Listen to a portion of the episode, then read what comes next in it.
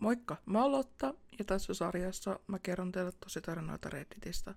Näiden kaikkien kokemusten väitetään olevan tosia, mutta koska ne on otettu internetistä keskustelupalstalta, niin todenperäisyyttä ei pystytä varmistamaan.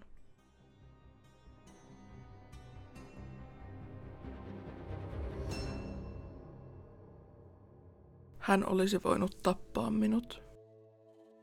Me kaikki teemme elämässämme tyhmiä päätöksiä, mutta tässä tapauksessa olen tyhmä, erittäin tyhmä. Sopin treffit Tinderissä tapaamani miehen kanssa, mutta koska minua ahdisti ajaminen erittäin paljon, niin sopimme, että hän hakee minut kotoa. Olimme jutelleet muutaman viikon ja tiesin, että siinä oli riskinsä. Se päätös, minkä tein sinä päivänä, olisi voinut olla loppuni, mutta onneksi olen tässä kertomassa tätä kokemusta. Mies koukkasi minut kyytiinsä ja kertoi, että oli suunnitellut vievänsä meidät sushille. Rakastan sushia, joten pidin sitä mahtavana ideana. Hän kirjoitti ravintolan nimen navigaattoriinsa ja lähdimme ajamaan.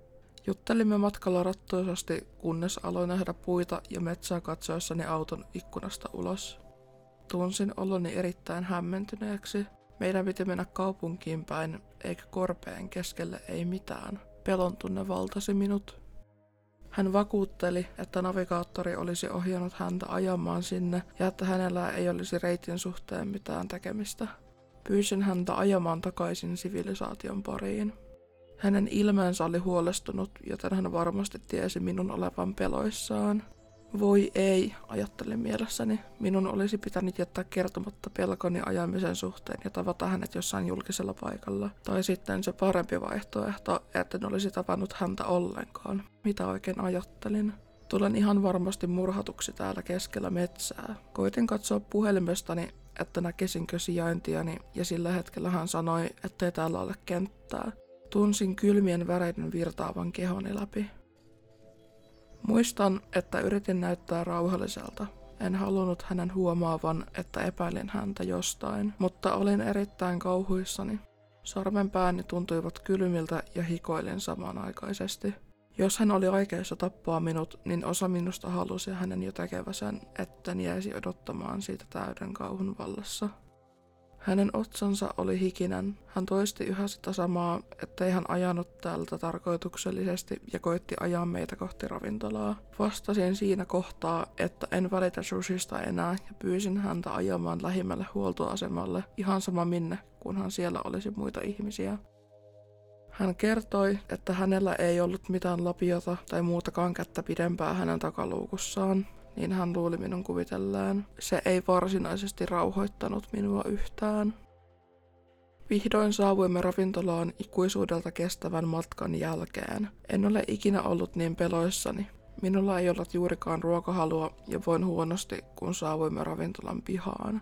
Ajattelin, että oli turvallista jatkaa treffejä, koska hän ei tappanut minua tilaisuuden tullen. Suunnittelin jo etukäteen meneväni taksilla kotiin, koska en halunnut kokea aiempaa uudestaan. Järkytyin hänen kysyessä, että milloin ajattelin harrastaa seksiä hänen kanssaan. Melkein tukehdoin sushiini.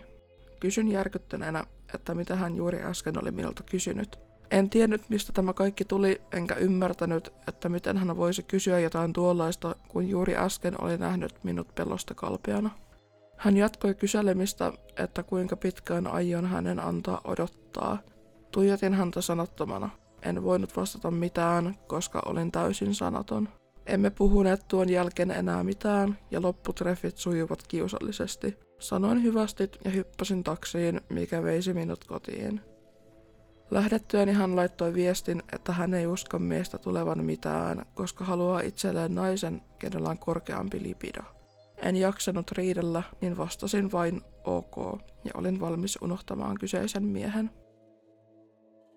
Taksikuskin ajaessa kotiaan kohti hän ei ajanut ison metsän läpi, vaan ajoi kaupungin ajoteita pitkin ohittaen muita autoja, jalankulkijoita, katuvaloja ja pyöräilijöitä. Huokaisin helpotuksesta. En tiennyt, oliko mies suunnitellut mitään pahaa vai oliko se vain rehellinen erähdys, mutta olen iloinen, että selvisin hengissä. Opin läksyni sinä yönä kantapään kautta, vaikka minun olisi pitänyt tietää se jo. Ajattelemattomana kuitenkin jätin sen huomiotta. Älkää hypätkö kenenkään deittisovelluksesta juttelemaan tyypin kyytiin. Älkääkä kenenkään muunkaan tuntemattoman. Miehelle, kuka ajoi minut keskelle metsää. Ei kohdata enää ikinä.